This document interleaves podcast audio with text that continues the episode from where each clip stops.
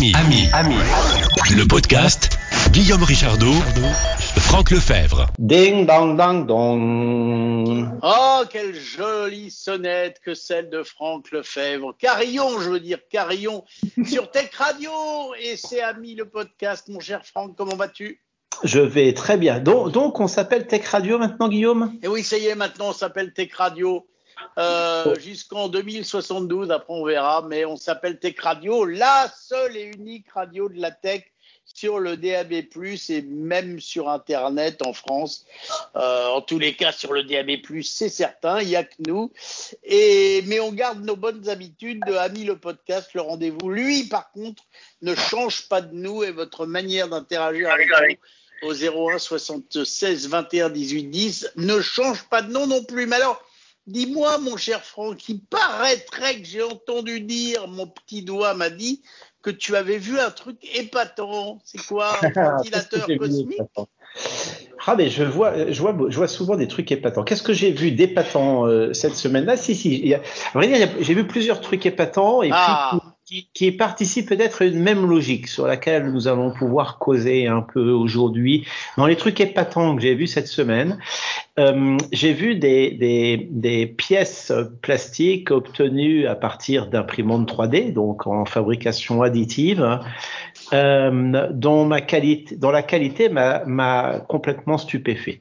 Euh, tu vois, tu vois, tu vois, on peut, on peut prendre cinq minutes sur Tech Radio et sur le podcast d'Ami la Radio. On peut prendre cinq minutes pour rappeler à nos auditeurs ou pour leur, leur expliquer très rapidement ce que c'est qu'une imprimante trois D. Ça te va ? Ah bah ça me va complètement. Ami le podcast et le rendez-vous parfait sur Tech Radio pour parler de ce genre de choses. J'achète. Bon, eh bien, le principe d'une imprimante trois D, euh, ça consiste à, donc l'idée c'est d'obtenir un objet, donc génère principalement on va parler d'objets en matière plastique, hein, même si on peut le faire en métal, ou, euh, mais euh, donc un objet en matière plastique qui va être Euh, qui va qui va être tout d'abord créé sur un ordinateur. Donc on va utiliser un logiciel de modélisation, c'est exactement comme un logiciel de dessin, sauf qu'au lieu de dessiner en deux dimensions sur un plan, on va dessiner notre objet en trois dimensions. Et puis une fois qu'on va définir complètement notre objet, qu'on va avoir défini notre objet en trois dimensions, on va peut-être vouloir le fabriquer. Et donc le principe d'une imprimante, ce qu'on appelle une imprimante trois D, hein, Euh, c'est qu'on va lui transmettre un fichier qui contient toute la définition de notre pièce en trois D. Donc, je sais pas, imaginons, on va prendre un truc comme un boulon. Et tu as dessiné ton boulon, tu vas envoyer ça vers l'imprimante d'une façon très similaire à la façon dont tu envoies une feuille pour impression vers une imprimante deux D. Et ce que va faire la machine, c'est qu'elle va réaliser l'objet. Et donc, il, il existe aujourd'hui deux grandes façons de réaliser euh, des objets avec une imprimante trois D, deux grandes technologies.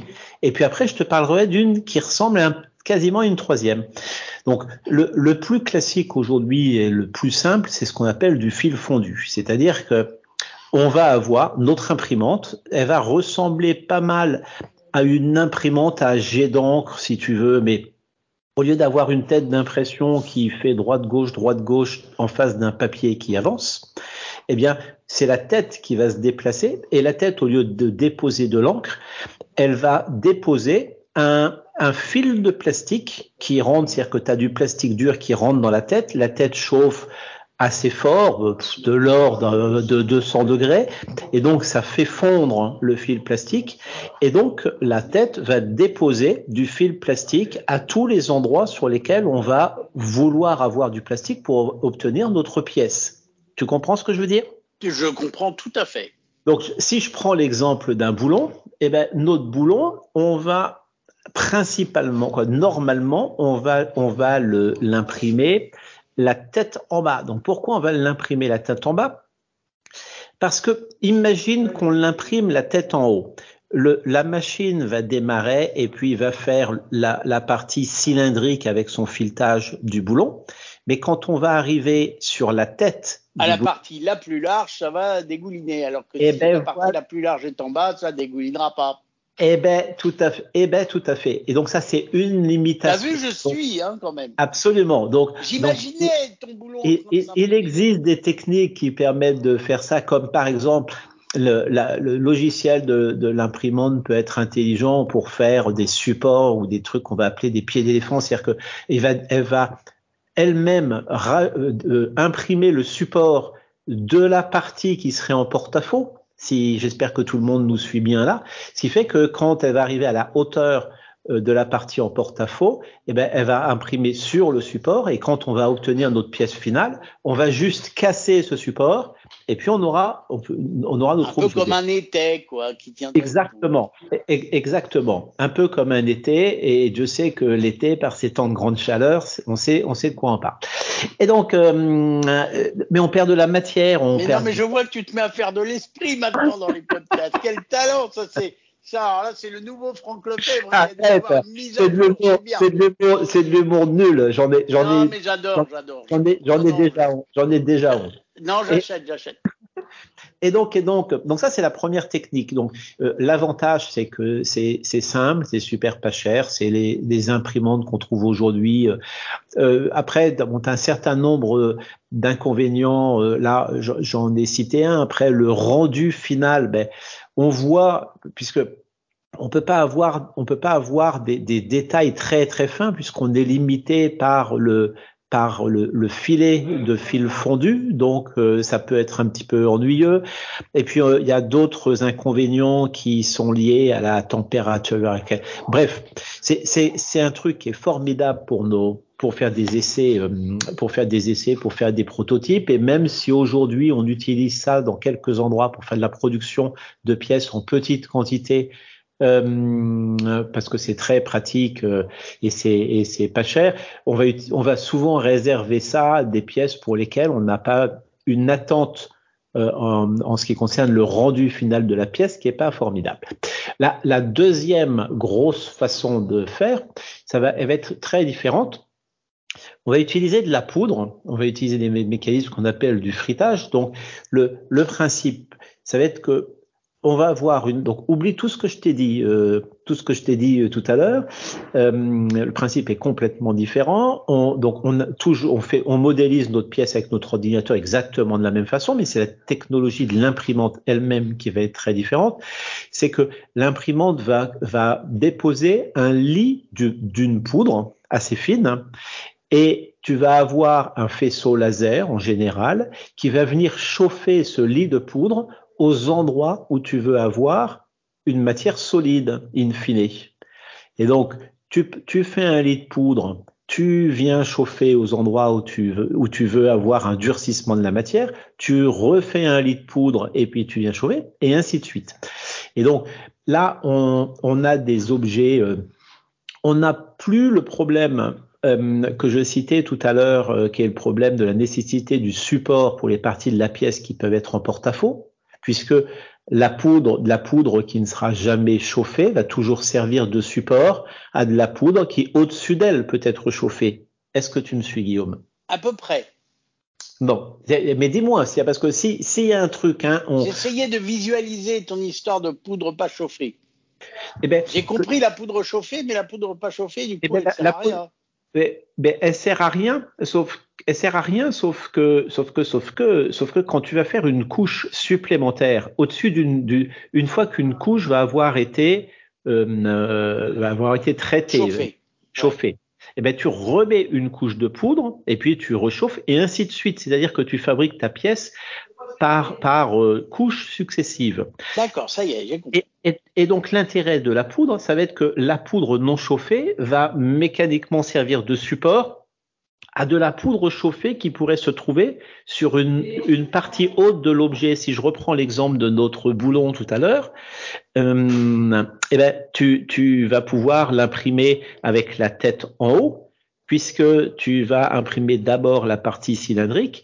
Tu vas chauffer la partie cylindrique si tu veux, et quand tu vas arriver sur la partie euh, sur euh, la, la partie vis du boulon qui va être plus large, eh ben tu vas pouvoir directement chauffer plus large, puisque ta poudre, la poudre que tu vas chauffer étant reposant sur de la poudre pas chauffée en dessous, eh ben à la fin tu vas plonger la main dans ton dans ton bac de poudre et puis tu vas ressortir l'objet qui sera en définitive une addition des couches de poudre qui a été chauffée. Tu me suis ? D'ailleurs, j'ai compris.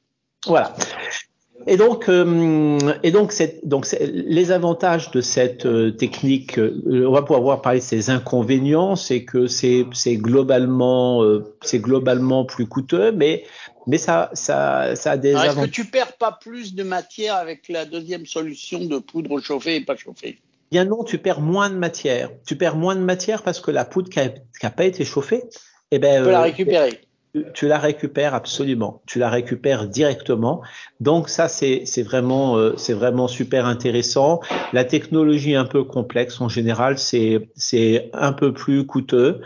Euh, et sur le marché aujourd'hui, on trouve beaucoup les machines qui font ça sont sont plus coûteuses et et et donc c'est moins utilisé dans les Fab Labs euh, euh, amateurs ou semi-industriels, c'est c'est moins c'est moins utilisé. Mais... Alors, tu te doutes que je vais quand même te poser une question avant que tu continues ton explication. C'est aujourd'hui, alors moi j'ai une réponse, c'est pas celle que tu vas me donner, c'est un exemple que je vous donnerai après, mais aujourd'hui, on s'en sert dans quel domaine de l'impression trois D ? Ah ouais, on s'en sert, on s'en sert dans tout, dans euh, tous les domaines dans lesquels on a besoin d'avoir. Je vais citer plusieurs exemples, mais d'abord, on, on s'en, la première, le premier usage, c'est du prototypage. C'est-à-dire que si tu veux, euh, si, si tu veux obtenir un objet et si tu veux euh, avoir très rapidement un exemplaire de cet objet, même s'il n'est pas parfait. Eh ben, en utilisant l'impression trois D, tu vas pouvoir, en quelques minutes ou quelques heures, tu vas avoir ton objet et vérifier qu'il a la bonne taille, qu'il a la bonne fonction, tu vas pouvoir le, voilà. C'est-à-dire que l'intérêt, le premier intérêt, c'est vraiment du prototypage. Le deuxième intérêt, il va être de faire des pièces en petite quantité. Et donc ça, ça arrive souvent pour des, pour des machines, je sais pas, tu vas demain, Euh, créer un système qui fait euh, de, de, de, de, de, je sais pas, tu veux faire une machine à, à automatiquement euh, manipuler des clés U S B. Je dis n'importe quoi. Hein. Je dis n'importe quoi. Tu vas te faire une, un robot à toi et ben tu vas avoir besoin d'un certain nombre de pièces, ben, qui, qui, pour que tu vas de, de vouloir faire en très petite quantité. Donc ça va être super intéressant parce que l'alternative, dans ce cas-là, très souvent l'alternative. Euh, à l'impression trois D, eh ben c'est l'injection plastique. Et donc le principe de l'injection plastique, c'est que tu fais un moule qui a la forme inverse de ta pièce, et puis euh, tu vas utiliser euh, des presses à injecter, tu vas prendre de la matière plastique, tu vas la faire chauffer, tu vas l'injecter dans ton moule, et puis tu vas obtenir ta pièce. Donc là, on va avoir des choses... D'accord. Alors, avec... une, petite, une, une question qui va beaucoup te plaire, tu sais que j'ai l'imagination fertile, parce que c'est un domaine que tu connais bien, est-ce qu'on pourrait imaginer, par exemple, sur certaines gammes où c'est très plastique, est-ce qu'on pourrait imaginer faire un tableau de bord de voiture en, en impression trois D ? Ah ben, totalement, donc to- totalement, et, euh, et, puis, et puis tu vas voir, je vais revenir dessus sur, quand, quand je vais t'expliquer, parce que je t'ai toujours pas expliqué ce qui m'avait épaté là, là je suis en ah bah train… Ah oui, c'est vrai, là, dis donc. Là, je, je prépare, euh, comme on fait son lit, on se couche, le terrain. Je fais je, absolument… C'est fondation.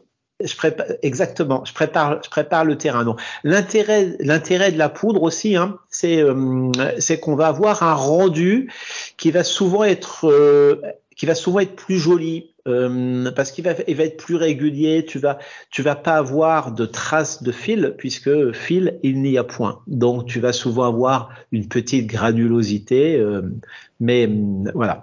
Euh, autre intérêt, c'est que souvent en poudre, On, on considère que tu vas avoir une résolution, une finesse de ton impression qui va pouvoir être plus fine. Donc, tout ce que je dis, hein, là, ce sont des généralités. Hein, si, si, quand dans nos auditeurs, il y a des super spécialistes qui vont entendre, ils vont dire « Ah, mais il y a des cas particuliers. Ah, mais c'est pas toujours comme ça. » On est bien d'accord. Là, on est bien sur euh, Ami, le podcast, on fait de la vulgarisation. Donc, Euh, je, je voudrais finir la réponse à ta question euh, quand tu disais on l'utilise, ça, ça sert à quoi l'imprimante trois D? Donc je t'expliquais que c'est intéressant pour du prototypage, c'est intéressant, et je reviendrai après sur ce qui m'a épaté, c'est intéressant pour du prototypage, c'est intéressant pour euh, des pièces qu'on veut faire en petite quantité, c'est intéressant dans deux, deux autres cas. Euh, le premier, c'est quand on veut faire, on, on peut faire en fabrication des pièces qui sont impossibles à faire par injection. C'est pour ça que j'expliquais tout à l'heure le principe de l'injection, parce que tu comprends bien que quand tu veux faire une pièce en injection, il va falloir que ta pièce, tu puisses la démouler. Donc, si, si, tu, si par exemple, tu as une pièce avec des parties très concaves, eh ben, tu vas être obligé d'user d'astuces incroyables pour, avec un moule qui va changer de forme en fonction de, de l'étape de l'injection, et cetera. Ça va être super compliqué. Les moules, ça coûte très cher, hein, ça coûte vite quelques dizaines ou quelques centaines de milliers d'euros. C'est meilleur avec des frites. Donc, et les moules, c'est meilleur avec des frites. Hein. C'était il y a pas longtemps, c'était la brasserie de Lille. Oh, la brasserie de Lille. La C'était braderie. La, bra- la, la braderie de Lille et, euh, et la brasserie aussi par la même occasion. Euh, et on a pu vérifier à nouveau que. Bref. Euh, et, et, et, et donc, quand je parle de pièces impossibles, eh bien, il y a, il y a, d'ailleurs, il y a plein de pièces marrantes qui ont été faites en impression trois D. Imagine si tu veux faire une horloge avec plein, avec plein d'engrenages dedans. Eh bien, si c'est fait à l'imprimante trois D, ça, et en particulier avec une machine à poudre, tu vas pouvoir imprimer l'ensemble de ton horloge, tout assemblé. Je dis bien que tu vas pas, je parle pas de, d'imprimer l'ensemble des pièces de ton horloge. Je dis bien imprimer l'horloge tout assemblée, puisque tu peux parfaitement euh, imprimer euh, un, un engrenage euh, engrainé dans un autre directement avec les axes qui sont bien montés, et cetera. Tu me suis toujours? Et l'horloge fonctionnera. Absolument. Et l'horloge fonctionnera. Bon, après, elle aura pas euh, la qualité suisse en ce qui concerne la précision, mais euh, mais en tout cas, euh, là, le troisième cas d'utilisation majeur, hein, donc le premier prototypage, le deuxième fabrication en petits exemplaires, le troisième fabrication de pièces euh, qui, euh, qui qui qui qui qui qui qui euh, qui sont impossibles à fabriquer avec des techniques classiques. Et d'ailleurs, en prenant l'exemple de l'horloge, hein, euh, parfois euh, le, le produit final est le résultat d'un assemblage de plusieurs pièces. Eh bien, en, en impression additive, en impression trois D, tu peux le faire. En, c'est, on considère que c'est une pièce unique. Et puis le quatrième point, il, moi, il me plaît particulièrement, c'est que ça permet aussi de faire des pièces à un moment où tu en as besoin et où, ne peux plus, où tu ne peux plus les trouver. Tu sais, tu sais que la... Ah, mais c'est l'exemple que je voulais te donner, que j'avais au début. Que la, dura, que la durabilité est un, est un de mes, mes chevaux de bataille, hein, et que je pense que, que les technologies euh, qui souvent sont utilisées justement pour réduire la durabilité, moi je suis convaincu que nous pouvons les utiliser pour augmenter la durabilité. Imagine, tu as un merveilleux mixeur et puis ton mixeur un jour... Euh, Le, le, le bouton on-off de ton mixeur euh, est cassé, eh bien, euh, si ton mixeur, tu l'as acheté il y a dix ans, il est fort probable qu'il soit impossible de trouver le bouton, ou même que le fabricant n'est pas jugé, n'est jamais jugé utile de rendre disponible la pièce détachée parce que lui préfère que tu achètes un nouveau mixeur. Eh bien, toi, tu peux... Tu peux fabriquer la pièce qui te manque, et ça c'est top, et, et, et ça c'est top, et on peut très raisonnablement imaginer que ça fait partie de, des business de demain, hein. Aujourd'hui, on s'interroge sur la durabilité.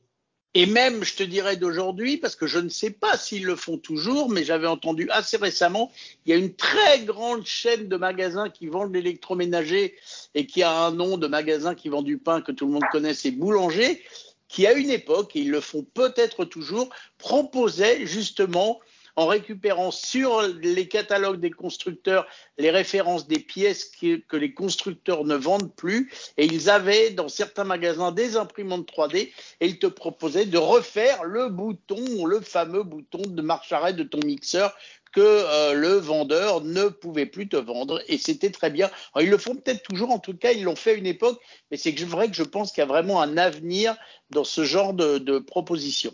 Tout, tout à fait, et c'est, et c'est dans la, de façon affirmée, hein, dans la politique d'un certain nombre de fabricants. On peut en citer, euh, on peut en citer un autre qui est, qui est géographiquement, quoi, dont le siège est géographiquement pas loin de Boulanger, euh, qui s'appelle Decathlon, où Decathlon a dit, ben voilà, nous on voudrait qu'un certain nombre de pièces puissent être imprimées de façon à assurer une très grande longévité de, de nos produits.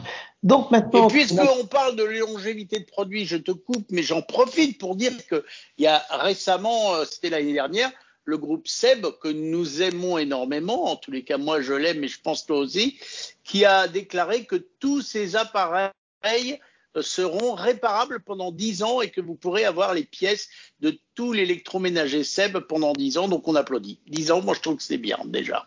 Et puis, ça semble tellement, tellement, tellement évident que quoi, moi, personnellement, je pense que même au niveau industriel, il est complètement suicidaire de considérer une autre voie que celle-ci. Et je, quand je dis... Je, je vais bien au-delà, bien sûr, de, de, du simple sentiment écologique qui pourtant nous habite. Je voudrais maintenant terminer, parce que là, on dit donc, on fait une causerie des plus longues aujourd'hui. Je voudrais juste expliquer ce que ce, que, ce qui m'a épaté aujourd'hui, ce qui m'a épaté cette semaine. Eh bien, euh, j'ai vu des choses qui sont faites par la société Hewlett-Packard, euh, qui fait des imprimantes trois D et qui a une qui a, qui a un développement très fort sur ces sujets. Et donc, la technique qu'ils utilisent, elle est très légèrement différente. Euh, de celle que je viens d'évoquer, elle ressemble énormément à celle de la poudre. La, la différence, c'est que euh, au lieu de venir chauffer avec un rayon laser, eh bien, ils ont une tête d'imprimante qui ressemble énormément à une tête d'imprimante euh, jet d'encre. C'est exactement la même technologie et donc c'est des technologies que ces, ces, cette, ces, ces, comment dirais-je, ces entreprises maîtrisent parfaitement.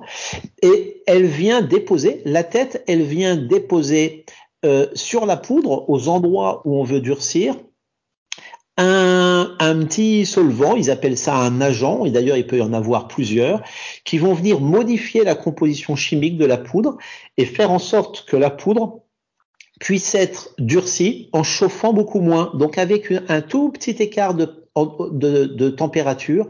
Et donc là, on arrive à des précisions qui sont euh, incroyables. Euh, je crois qu'aujourd'hui, ils arrivent à une précision de l'ordre de quatre-vingts microns.